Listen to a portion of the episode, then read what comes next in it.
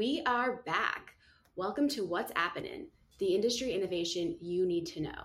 I'm your host, Shabani Walia, a strategy and insights manager at Google working on apps. Today's What's Appenin is doubling down on a global trend, super apps. Our guest is Daniel Peters Trempus. He's an international growth consultant at Google working with mobile app developers. Thank you for joining us today. Hi, Shabani. Thanks for having me. We're going to get into the topic of the day, but if you've tuned in before, you know we have to start with the golden question What's your favorite app and why? Oh, I have way too many. Um, maybe I'll just mention my favorite app discovery this past weekend, which is an app called Transit. It has real-time public transit departure information, um, and in my case, was very accurate with their arrival times has an easy to use, colorful visual interface, and also includes the ability to purchase transit tickets right within the app. It's called Transit. Ooh, that's a good one. And it's also a very timely app with many people slowly beginning their returns to office. All right, let's get into super apps. It's a topic that's picked up even more traction in the last few months. It's mentioned in more articles now than I've seen in prior years.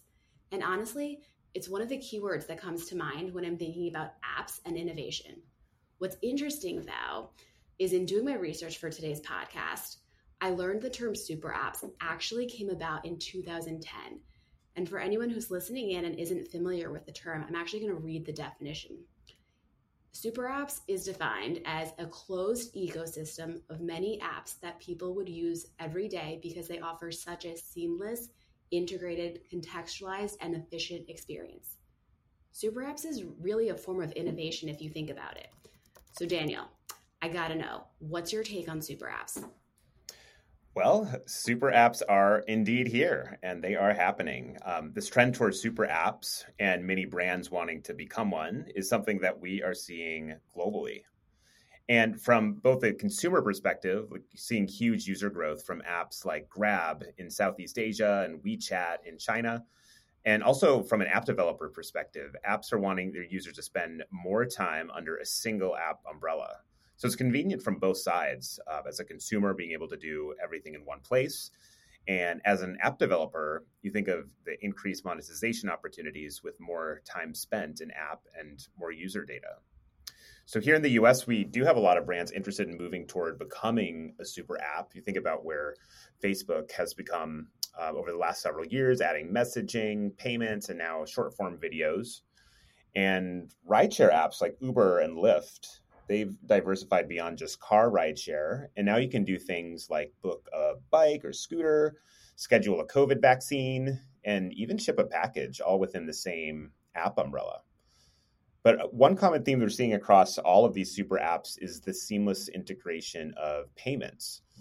So naturally, fintech players have interests here. Uh, PayPal's CEO just last week was talking the, about the importance of its app and how they are aspiring to become more of a super app through its expanded wallet, which is permitting things like crypto transactions, direct deposits, bill pay, and savings accounts, and ultimately a more seamless experience for their merchant partners. You mentioned a few examples of super apps there and also a great call out on payments. I hadn't realized, but it is a theme across all super apps as they stand today. So we often look at markets like APAC, I would say, as leaders of the space for apps.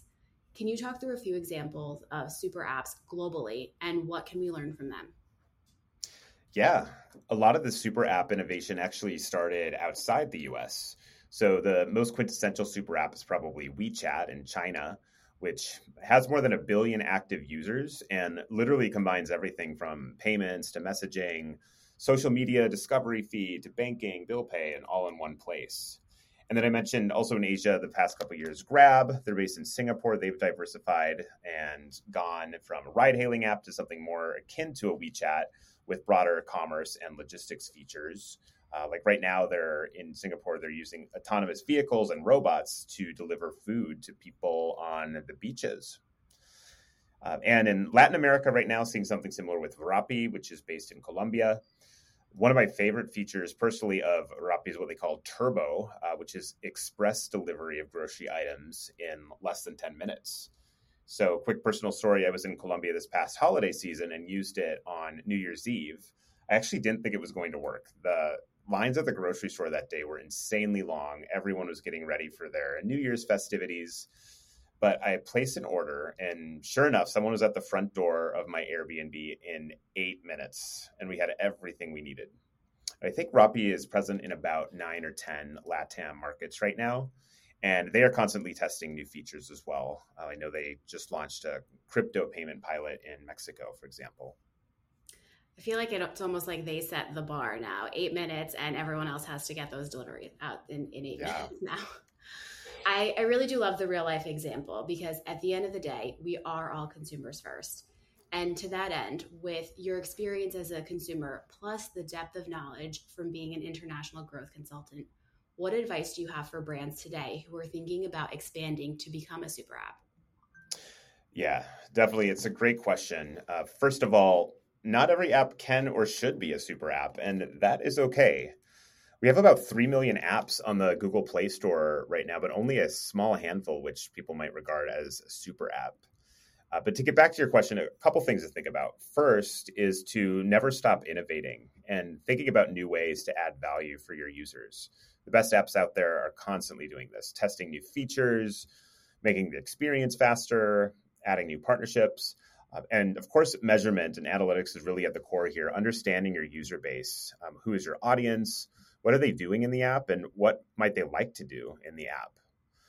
Um, another idea is really leaning in and owning your space or your your subvertical or category.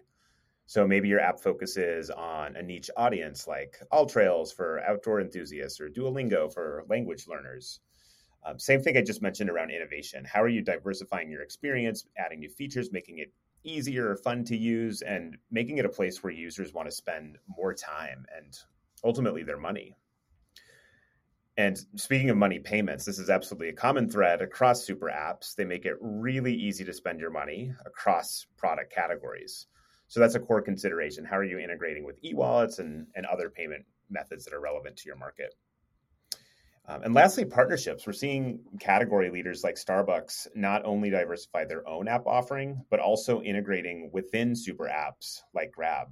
So Starbucks is integrating their loyalty program within Grab right now, so you can still earn your Starbucks stars, save your drink preferences, uh, and then use Grab's courier network to get that caramel macchiato delivered. So think about how you could grow your app also through partnerships and integration.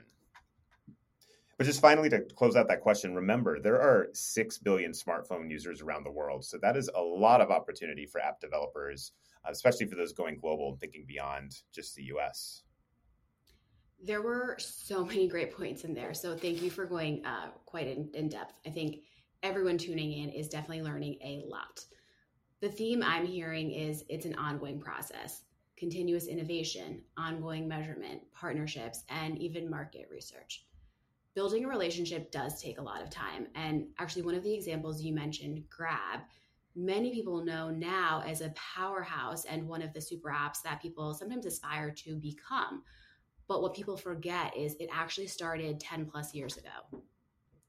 Yeah, that's right. And similar case with some of the other uh, super app examples we mentioned. It does not happen overnight. It is a journey, it's a process, constant testing and iteration. Uh, but really, the end goal is, is offering a great user experience that makes it easy for customers to transact uh, in the app and ultimately adds utility to your life. Well, we're only four months into 2022, and I have a feeling we're going to be hearing quite a bit more about super apps as the year goes on. Thank you for joining us today, Daniel. Thanks for having me. For everyone at home, thanks for tuning in, and don't forget to tune in in two weeks to hear what innovation we'll be talking about next. Have a great week.